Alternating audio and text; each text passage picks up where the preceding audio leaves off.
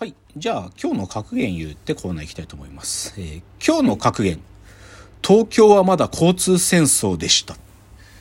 これ今週の自転車ライフとかかってるんだけど、ちょっと自転車乗ってるんだけどさ、週末でさ、ちょっと先週土曜日はちょっとこう街を見る系のちょっと自転車の乗り方してね、環状7号線っていわゆる環7ってのがあるんですよね。ぐるーっとこう東京をこう、23区を囲むように走ってるのが環状7号線なんだけど、でそこをだいたい一周すると7、80キロくらいなのよ。それぐるーっと回ってたの。一周本当に、だから本当に車がたくさん走ってる道をも走るんだけど、一周する間に僕ね、5回交通事故見た。その瞬間じゃないけど、その事故になってて、路肩に止まって警察が来て、やってるの5回見た。で、もう結構マジなやつね。もう本当にフロントガラス全部ぶっ飛んでるみたいなやつとか、後部座席のガラスがバーンとか飛んでるやつとか、5回見た。あ、やっぱり東京ってこんなに交通事故起きてるんだみたいな。なんかもう交通戦争とかさ、なんか昔そういう交通事故が多発してた車社会のことを言う言葉で交通戦争っていうのが、僕もね世代じゃないんだけど昔そういう言い方してたんよ。でもね、まだ交通戦争だよ、東京、日本。すごい。一周して5回見たからね。結構すごい、なんかうわみたいな。だからなんか別に大したんじゃないんだけど。でも環7一周走るだけ1日だから、本当70キロぐるっと走ってるだけで5回交通事故見れますよっていう、それだけ別になんか嬉しくもないっていう話なんだけど。ではじゃあコーナー参りましょう。ロフトプラスワンへの道。このコーナーはサブカルリテラシー、サブカル知識の低い株式会社私は社員に竹之内がサブカル魂を注入し、いつの日かロフトプラスワンでのイベントに呼ばれる存在にまで自分たちを高めていこうという意識向上コーナーです。じゃあ今日のテーマいきますね。今日のテーマ、今週買いたての雑誌本を初見で読んでいきます。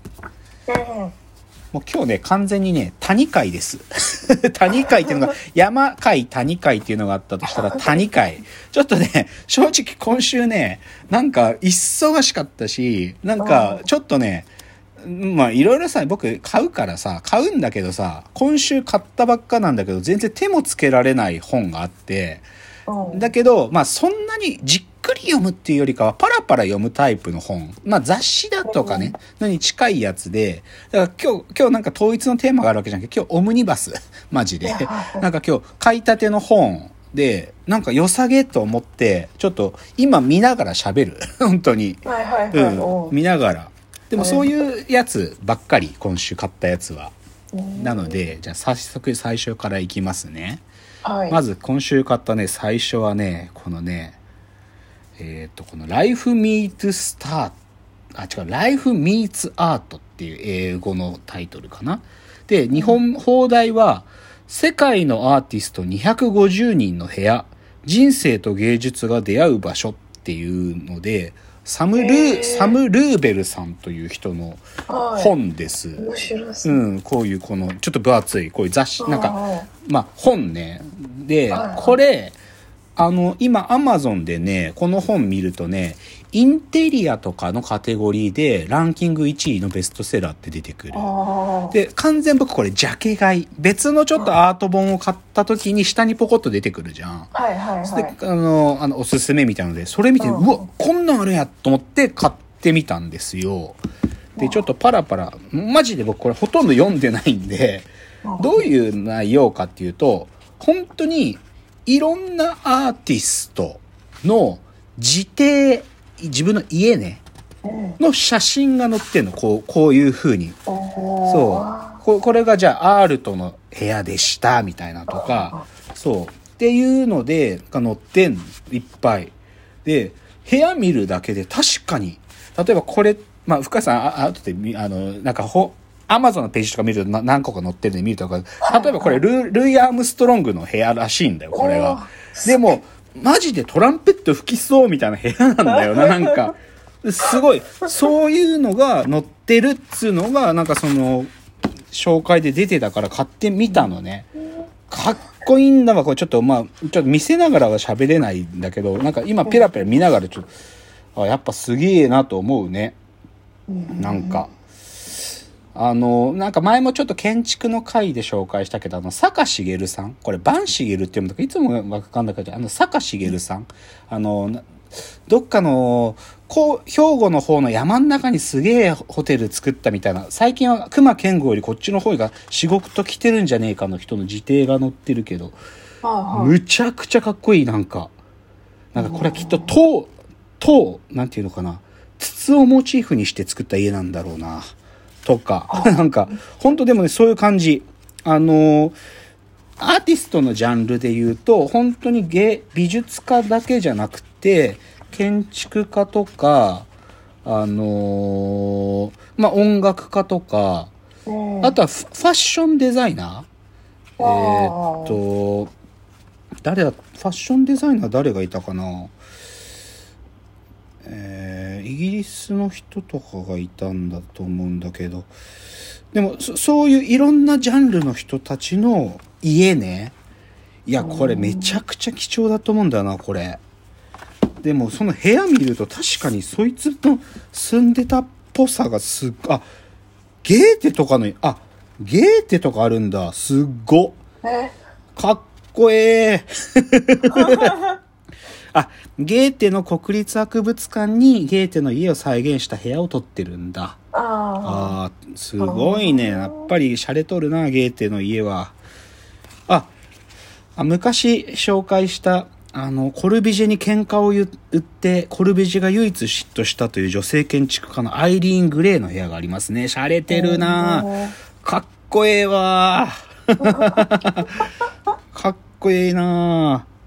すごい、アイリーン・グレイの家は3部屋ある。うわぁかっこいいなとか、すごい。バウハウスの創設者ですね、バルター・グロピウス。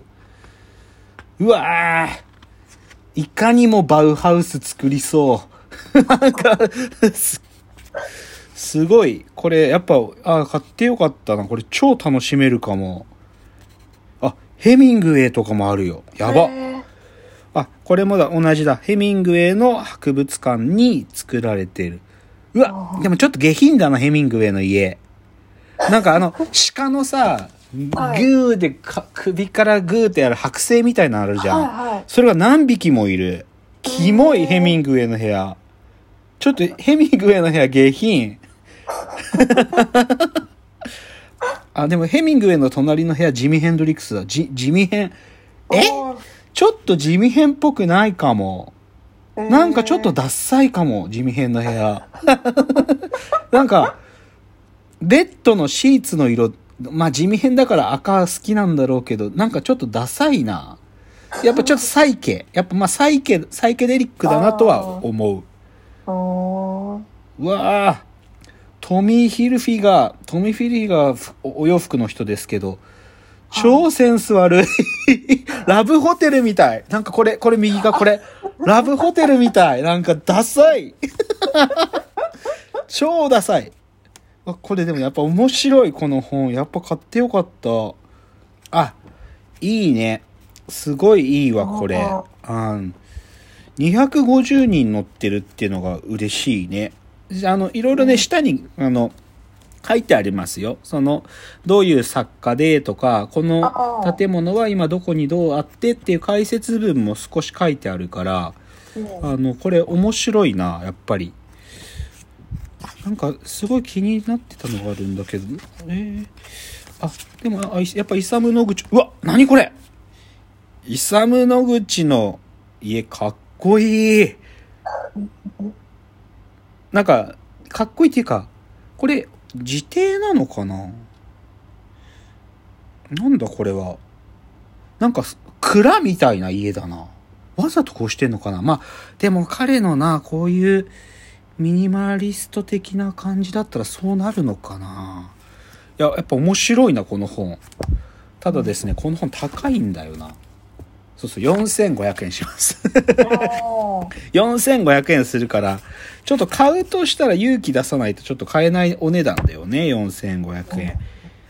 多分ね、Kindle で買わない方がいいと思う。ああ。うん。いや、ぶっちゃけさ、これで写真が中心のやつだからさ、なんか Kindle で買った方がなんかスクショしてね、友達に見せたりしやすいかなとか思ったんだけど、やっぱりちょっとこのデカさでちょっとじっくり見た方がいいですね。あ、アーティスト一覧あった。ジャンルで言うと建築か美術史、あ、まあだから美術だね。陶芸家とかもいる。あとはまあやっぱまあ画家が多いな。画家はたくさんいて、まあ彫刻家もまあイサム・ノグチもいるってのがそうだし、であとはやっぱりファッションデザイナーだね。デザイナーもいて、うん、まあだからデザイナーとまあその中にイームズもいたりとか、多分そういう感じだね。でファッションの方はアレキサンダー・マックイーンとかイブ・サンローランとか、本当にそういう人たちだね。うん、ベルサーチとか、まあ昔の人も含めてだね。で俳優もいるな。チャップリン、あ、え、チャップリンのチャップリンだけ見よう。チャップリンの部屋、うわー、インテリの部屋っぽい。すごい、もう本当にいわゆるインテリの部屋っぽい。うん、インテリ、まあ、うわー、やっぱりインテリの、へー、いいですねというものでしたすごいいいよこれマジで。チャップリンがいて、あとは作曲家もいるんだね。あ、ヘンデルとかベルディとかもあるんだ。でミュージシャンでプレスリーとかさっきのジミヘンとかだね。デビッド・ボーイもいる。シナトラとかもいるわ。という本でしたじゃあ次です。